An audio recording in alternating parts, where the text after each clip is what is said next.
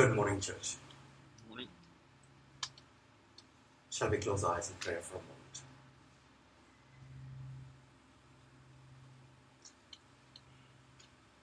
Our Father in heaven,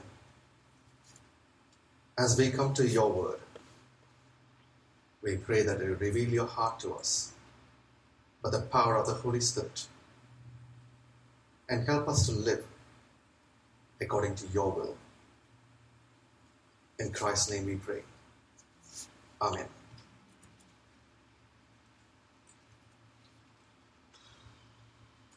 I once heard about how a man of God preached a soul stirring sermon by telling an emotionally charged story to a spellbound congregation about a poor peasant man and his master drawing a parallel between a believer and God. After the sermon and on the way back home, the preacher's young son asked him, Dad, was that a real story about that poor man? Or were you just preaching? The message that I wish to share with you today from this Gospel of Matthew, chapter, 20, chapter 11, verses 25 to 30, is not about a story or a parable. It is not about something that comes out of my own mind using my own vivid imagination. But what I do hope is that we learn today from this passage to draw closer to the image of Christ. That we'll be able to learn on how we can be transformed closer and closer to His image. Because one of our challenges as Christians is the temptation of assuming that we know the Bible with our own human wisdom. There were a bunch of people called the Pharisees in the days when Jesus walked on this earth that assumed they knew the Bible. Yeah, they were clever, smart, intelligent, prudent. They knew the words and verses from Genesis to Malachi. They were eagerly expecting the coming of the Messiah of whom it had been written throughout the Old Testament. They had memorized all the verses pertaining to his arrival. They knew the specific tribe and the location of his birth. But when Jesus actually walked and spoke in their midst, they were so blinded by their own pride, conceit, and self righteousness that our Father in heaven did not reveal his Son to them. In the absence of that divine revelation, all the text knowledge and human intellect did nothing to help them spiritually, but rather led them astray to the extent that they looked upon the Son of God and accused him of having the power of Beelzebub, the prince of hell. The temptation of assuming we are clever enough to know the contents of this book, to know the Word of God and understand His thoughts and His ways without His revelation, can also easily lead us away from Christ. Our Father declares to us through these words in the book of Isaiah, chapter 55, verses 8 and 9. For my thoughts are not your thoughts, nor are my ways your ways, says the Lord. For as the heavens are higher than the earth, so are my ways higher than your ways, and my thoughts than your thoughts. And so we find Jesus thanking our Father for his divine revelation to those who come to him as a little babe. Helpless, totally trusting him, totally dependent on him. Think of something that a little baby does frequently, multiple times a day, every day. Baby cries. Baby cries when it's hungry, when it's thirsty, when it's feeling unwell, when it's feeling pain, hurt, when it's feeling tired, when it's feeling alone, when it needs care, when it needs comfort, when it needs to be refreshed. The only way a child, a little baby, expresses most of its needs is by crying. Why? Because as we know, a little babe cannot do anything to take care of itself by itself because it is utterly helpless. How often have we cried out to our Father in our needs? I don't mean about our everyday prayers and our supplications, our petitions, and all those things that we usually do. I am talking about how we come to our Father crying out for revelation on His Word. How often have we sought Him in our own needs with tears in our eyes and asked Him to take care of us, to comfort us, to give us rest through His Word? In his second epistle to Timothy, Paul writes, All Scripture is given by inspiration of God. So, for every single one of our needs, these 66 books have the answer. But how many of us have really come to Him asking Him to reveal that answer to us in seeking through our prayers and through His Word? I believe there is a fundamental difference between a non Christian and those of us who are Christians. A non Christian believes in the historic birth, life, and death of Jesus as a man. Christians believe in the divinity of Christ as the Son of God, but many Christians often tend to forget that Jesus Christ walked on this earth as a man, just like us flesh and blood, hunger and thirst, tears, sorrow. He lived on this earth as a man for 33 and a half years. He led his disciples as a man. He spoke with them, communed with them, ate with them, traveled with them, just as one among them. It is so crucially important for us to remember that Jesus walked on this earth as a human. Why? Because he is our forerunner. He said, Follow me. So, if we are to obey that commandment of Christ to follow him, we first need to know how he was able to walk on this earth, face the same trials, same temptations, same struggles as we do, we often fall, fail, stumble, fall into sin, even unintentionally, but he never once sinned. Not once, never. How was it humanly possible? The only reason that Jesus was able to live throughout that earthly life with not a single spot of sin on him, never ever sinned, is because he was totally dependent on the Father for his every single need, in every single circumstance, every single time. How often are we finding the same thing in our life? Is it not true that when we face a trial or a challenge, our first instinct and reaction is to try and fix it with our own human abilities? And more often than not, we miserably fail in it. And then we seek God when we have exhausted all other human options. Is it not true that we tend to get so busy with life that we hardly find time to open the Bible? I don't mean opening the Bible and reading a few words or a few chapters as a ritual. I mean opening the Bible to really meditate on His Word. Ask for His wisdom, for His revelation, because we are called to come to Him as a babe with childlike dependence. Let us seek Him with that cry of hunger and thirst and ask Him to reveal the love of God to us. As much as it is true that Christ came to shed His pure and precious blood for us on Calvary's cross, as much as it is true that Christ came to save us from our sin, as much as it is true that Christ came to redeem us from the grip of Satan, as much as it is true that Christ came to give us life eternal, it is also true that Christ came to reveal to us the true, unblemished, unparalleled love of God. Very few in the Old Covenant knew of God as a loving Father. Most of them thought of them thought of God as a stern master, as a strict ruler, as a God of righteousness as one who said, Thou shalt and thou shalt not, as one who severely disobeyed, like punish those who disobeyed him. As a God of righteousness, there was nothing else that they knew about him. And they had such a completely wrong idea about God. They had a complete misconception of who their Creator is. So when Jesus said, He who has seen me has seen the Father.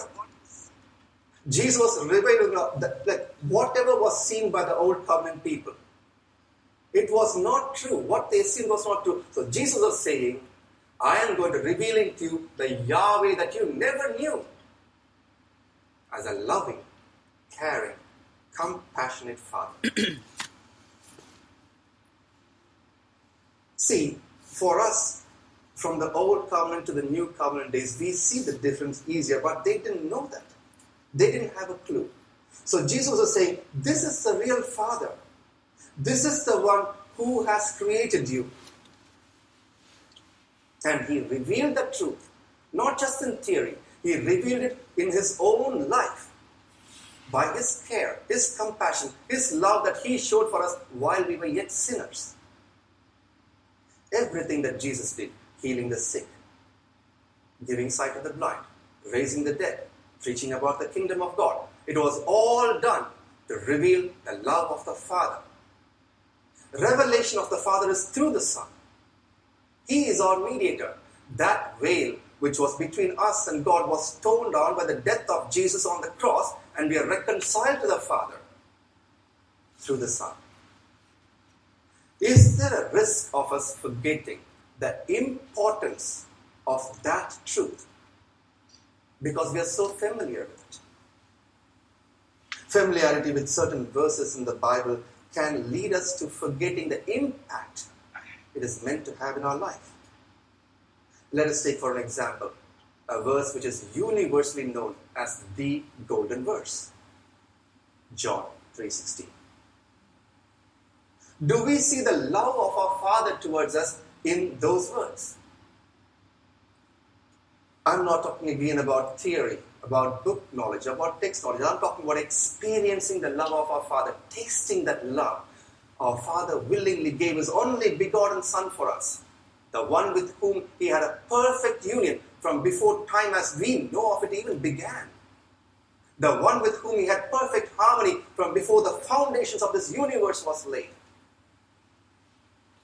do we really understand the enormity of our Father's love for us? When He turned away from His only begotten Son as He hung on that cross, carrying the burdens and the sins that you and I have committed and continue to commit.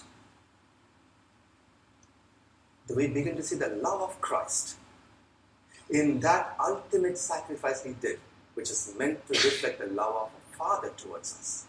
For when we do know that true love, when we experience that true love, we would bring to Christ our yoke filled with burden. We are going through the Gospel of Matthew in our church with our focus on mission. But before we obey the commandment of Christ to take that gospel to the world around us, before we start evangelizing to an unbeliever about the love of God, we first need to experience that love, that gentle yoke that He is offering us, and that rest that He is offering to our soul. Do we hear Jesus asking us, saying to us, What do you gain if you go ahead and get the whole world and yet you lose your old soul? You see, there is nothing that we cannot do when we have the power of Christ, the power of the Spirit of God in us.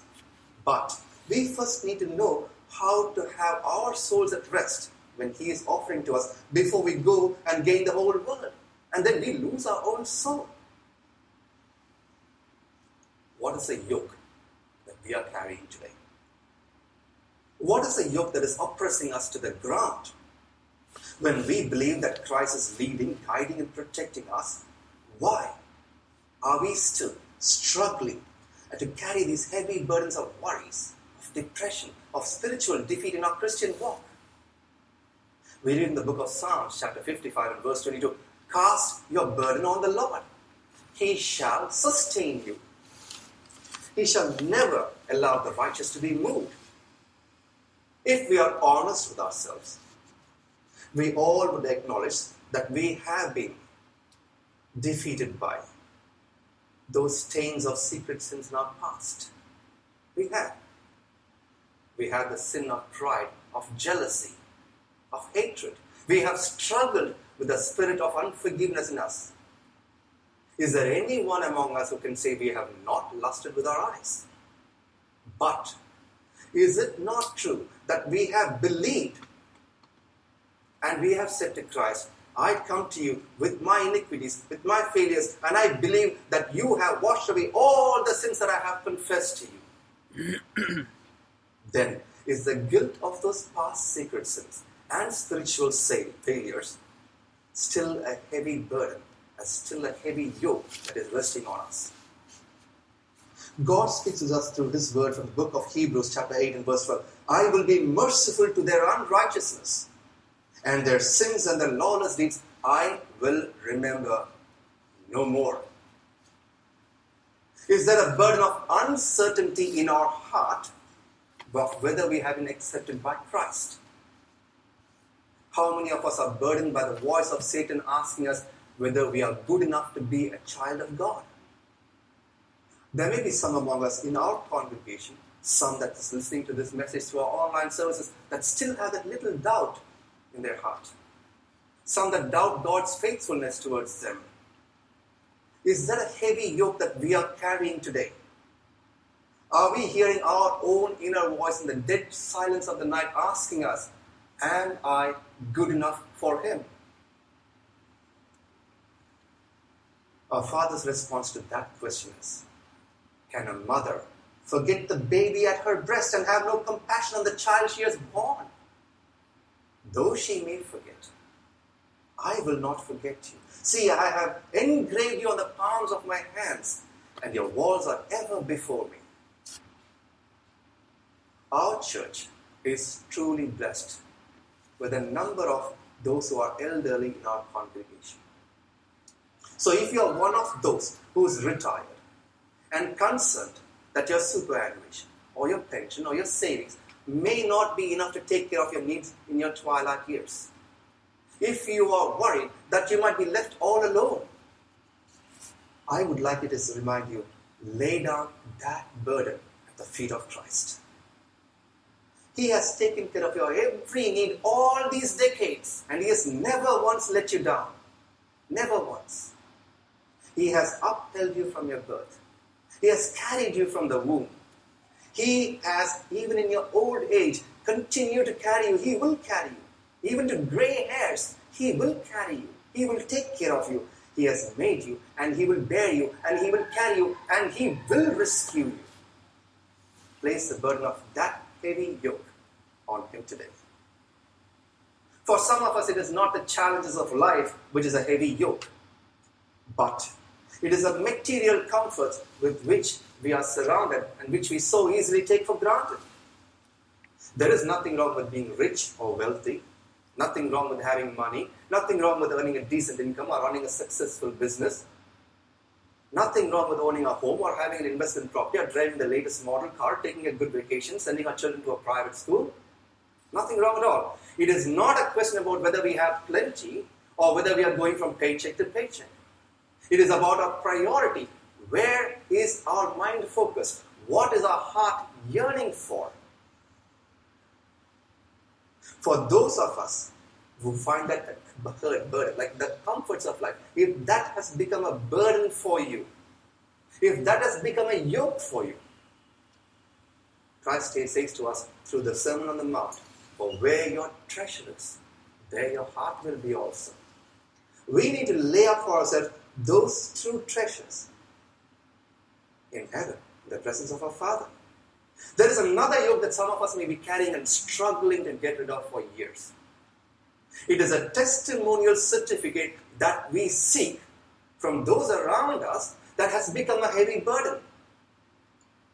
When we are not careful, we can easily fall into this trap of trying to act in a certain way, speaking certain words, trying to do all the right things, appearing to do all the right things, appearing to say everything that is perfectly acceptable to others because we want a good testimony in their sight. But have they actually seen who we really are in our heart? We are reminded of what is important from the first book of Samuel, chapter 16 and verse 7. For the Lord does not see as man sees. For man looks at the outward appearance, but God looks at the heart. Let us take the mighty men of God as our own example. Let us see how they walk with one focus and one goal in their life. Here is an example. In his epistle written to the Philippians, chapter 3 and verses 12 to 14, Apostle Paul says these words which most of us are quite familiar with. Not that I have already obtained it, or you have already become perfect, but I press on, so that I may lay hold of that, for which also I was laid hold of by Christ Jesus. Brethren, I do not regard myself as having laid hold of it yet. But one thing I do, forgetting what lies behind and reaching forward to what lies ahead, I press on towards the goal of the prize of that upward call of God in Christ Jesus. My brothers and sisters, God does not expect us to be perfect, for we all have sinned and fallen short of His glory. But what He does is wait for us, eagerly wait for us to turn in the right direction and walk towards Him.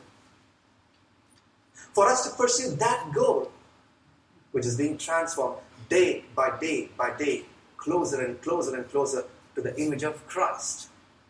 To press on daily towards that upward call.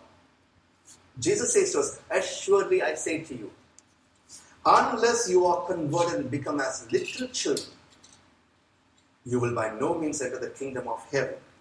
And for that to happen, we first need to be honest with Christ about who we are, who we really are. And we have to reach out to Him with total submission, with a, with a, with a mind, with an attitude of a helpless babe. And in order to do that, we also need to be willing to turn away from seeking or fearing the opinion of men and live delighting in the fear of the Lord wholeheartedly. There is another yoke that can burden us in our Christian walk the yoke of the law. The children of Israel struggled, struggled, and struggled, and struggled to keep those laws given to them by Moses. And they miserably failed in that effort. Let alone the 613 laws given to them. They were not even able to faithfully obey and keep the famous Ten Commandments. And yet, we would be surprised by how many Christians still keep trying to live by the letter of the law. If one decides to live by the letter of the law, then one has to obey all of them. We cannot pick and choose between them. And it is such a heavy burden, it can press us to the ground and suffocate the life out of us. We all have our favorite verses in the Bible, the ones that we turn to in our times of trials, in our times of temptation. The one I turn to more often when I find myself struggling is a golden verse of comfort and assurance to me. It is found in the epistle Paul wrote to the Romans, chapter 6 and verse 14. For sin shall not have dominion over you, for you are not under law, but under grace. We are not told sin may not, or might not, or probably not have dominion over us. We are told sin shall not have dominion over us. Sin shall not be our master. Sin shall not rule over us. We are not meant to be a slave to sin. One of our biggest challenges, one of the biggest burdens we carry, one of the biggest, hardest yokes that we are carrying every single day is a yoke of that sin. It need not be our master. We are not meant to be its slave. Can we just say this verse in our mind and heart? Make it personal right now. Sin shall not rule over my mind. It shall not have dominion over me, for I am not under law, but under grace. But how is it possible? How do we walk away from the yoke of the law? How do we find grace? When we come to Christ and say to Him, We are weak, weary, and heavy laden. When we come and say to Him, I can do nothing of my own strength, when I can come and say to Him, Not anything that I do will give me of any spiritual value unless you do it for me. When I come to Christ and you come to Christ as a helpless little babe, He takes away all those thou shalt and thou shalt nots. And then He replaces it in our heart with something far greater that only He can do for us with His grace. When we accept His yoke, there shall be no more about us trying and trying and trying and failing and failing and failing of our own human effort. Because God will write in our mind and in our heart. This is another verse that will transform your walk with Christ. Remember these words from the Hebrew, from the book of Hebrews, chapter 8 and verse 10. This is what our Lord says to us when we give Him our heavy yoke. I will put my laws in their mind and write them on their hearts. And I will be their God, and they shall be my people. He will hold our hands and deliver us from the evil one. He will teach us to walk in His light. And when Jesus does it for us, we will desire in our mind to do our Father's will. And our heart will have the strength and the ability to do it. We don't have to struggle by ourselves anymore. The new covenant of Christ has replaced the yoke of those laws in the old covenant. The law of the Spirit of Christ is not a burden, it is not something that is heavy because we are led by His grace. We find this again in the epistle written by Paul to the Romans in chapter 8, verses 1 and 2. Therefore, there is now no condemnation for those who are in Christ Jesus, because through Christ Jesus, the law of the Spirit who gives life has set you free from the law of sin and death. Do we see that now? Of how we can walk free from the shackles of the law of sin and death. How we can break away from the law of shackles of, of all the sins and death which is pressing us to the ground, which is oppressing us, which is a heavy yoke in our, on our body, on our shoulders, in our heart. No more that we need to do that when we realize this is something that Christ can offer us. The old becomes obsolete and we are born again of the Spirit of Christ in us. I wish to close this with this challenge because I believe this is the key to unlocking the yoke that we carry. Whatever is the yoke that we are all carrying today. It's not something that we can get rid of using our own human strength and abilities, right? It is something that we can be only rid of by the power, the almighty power of Christ. Only He can do that for us. And whenever Jesus did something supernatural, something divine, something miraculous, He always asks us one question do you believe I can do this for you? Even when that woman touched the edge of his robe and was instantly healed of the sickness that had tormented her for 12 long years, Jesus turned to her and said, Your faith has healed you. Even when he stood in front of the tomb with tears in his eyes, and Lazarus lay dead there for four, years, four days, he turned to Martha and said, Did I not say to you, if you would believe, you would see the glory of God? My brothers and sisters, God has taken care of a disobedient generation for 40 years in the wilderness. How much more will He do for those of us who trust Him to take care of our every need by believing in Him? Believing in Him. We need to place our complete faith and hope and trust in Christ. And it is on that foundation of dependence on Christ that our mission for Him begins. Let it not be said on the day of judgment that we missed out on living a life filled with His love, His care, His spiritual blessings by not believing in Him with that absolute childlike trust. We need to believe in Christ. Jesus Christ has said, Heaven and earth will pass away, but my words will never pass away. And He is calling us with these words of assurance yet again today. Come to me all you who are weary and burdened, and I will give you rest. Do we believe those words? For that to become a reality in our life, we need to believe it. We need to believe in Him unreservedly, like a little child. Let us close our heads, close our eyes, and bow our heads and pray. My brother and sister, Let this not be just a sermon which is easily lost or forgotten in the next few days or weeks. If Christ has spoken to your heart, I invite you to respond to him without any more delay today.